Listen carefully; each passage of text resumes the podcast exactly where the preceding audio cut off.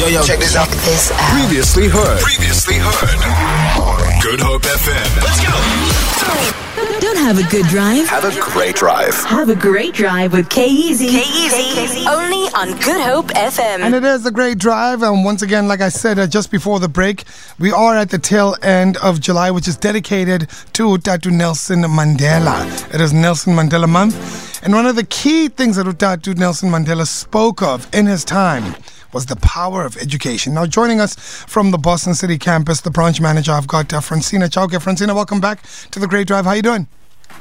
Ah, good afternoon. I'm fine, thank you, and well, and thank you very much for inviting me again. Absolute pleasure to have you. Now, let's talk about creating a legacy of using education as a catalyst to realize our potential as individuals, as a nation inspired by Utatu Nelson Mandela's belief. Education is a powerful weapon that can change the world. Do you think the generation of today really understands the power of education? Uh, I don't. I don't think so. Um, the reason I'm saying that is, if you look at the, the statistics, um, most of the, the youth, when they complete matric, they don't want to further their education or have any sort of skills. So they automatically want to work, which uh, also it, it doesn't look good at all uh, within our economy because of it's better if we'd have um, as our youth being unemployed but having that skills. So most of the majority of them they don't have the skills. So I don't think they do understand the the power of education, whether Absolutely. it does actually open doors for them as well. Absolutely, absolutely. And talking about this, I mean, the last time we spoke to you, we spoke about youth unemployment. D- Uh, you know, our members of the youth, if I'm in matric right now, if I'm on a gap year, are you saying to me, go back to school and get your qualification? This is what Utatu Nelson Mandela would have wanted for you. Yes, I'll definitely say that. Bear in mind that we as individual, we are just a number. So if, let's say for arguments, you don't have any qualification, and when you come to the marketing, uh, the work uh, marketing comp- uh, competition, you are you don't have that much value because you don't have the skills or the qualification. So it's better for you to have the qualification so you can stand a chance. Go to school because if you go to school, should they look for any person to work in certain industry or certain uh, corporate, the first person, they, the first thing they look at is the qualification. So if you don't have qualifications, it automatically take your qualification, your your CV and put it aside, Definitely. and look at those ones that has got the skills or the qualification. I want to ask you another question because I think this is something that a number of listeners will think about.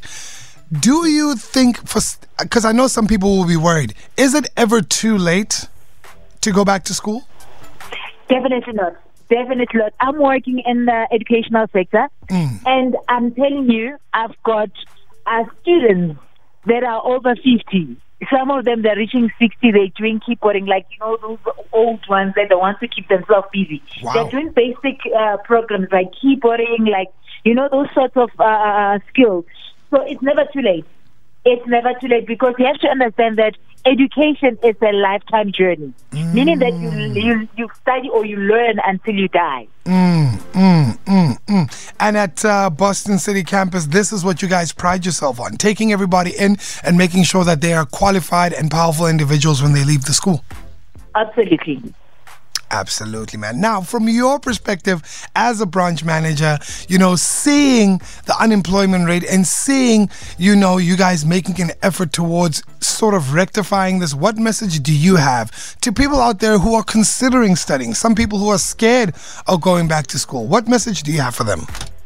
Um, to everyone who wants to go back to, to, to studying, and it's been a long time, um, you're never you are not alone. Uh, this journey, we, we, we have to travel it together, and institutions they do understand. Immediately when you register and you tell them that no, I've, I've, it's been a long time since I studied, we always hold your hand because we do understand the power of education. Definitely. And also, they must believe in themselves. You mustn't say that because I failed, I must just give up. No, no, you're not the only one who failed.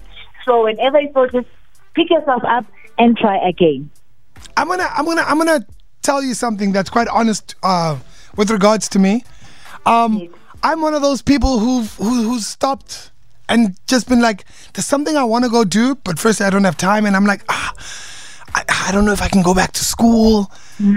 You know, so you're speaking directly to me right now as well. So thank you so much. Thank you so much for always giving us a moment of your time to share this message. Pleasure. It's always my pleasure. Absolutely awesome. It was Utatu Mandela's dream for every South African to have education. You have access now. Use it, it's there for you. Feel it. For more, for more, tune in to goodhopefm.co.za. It's all you need.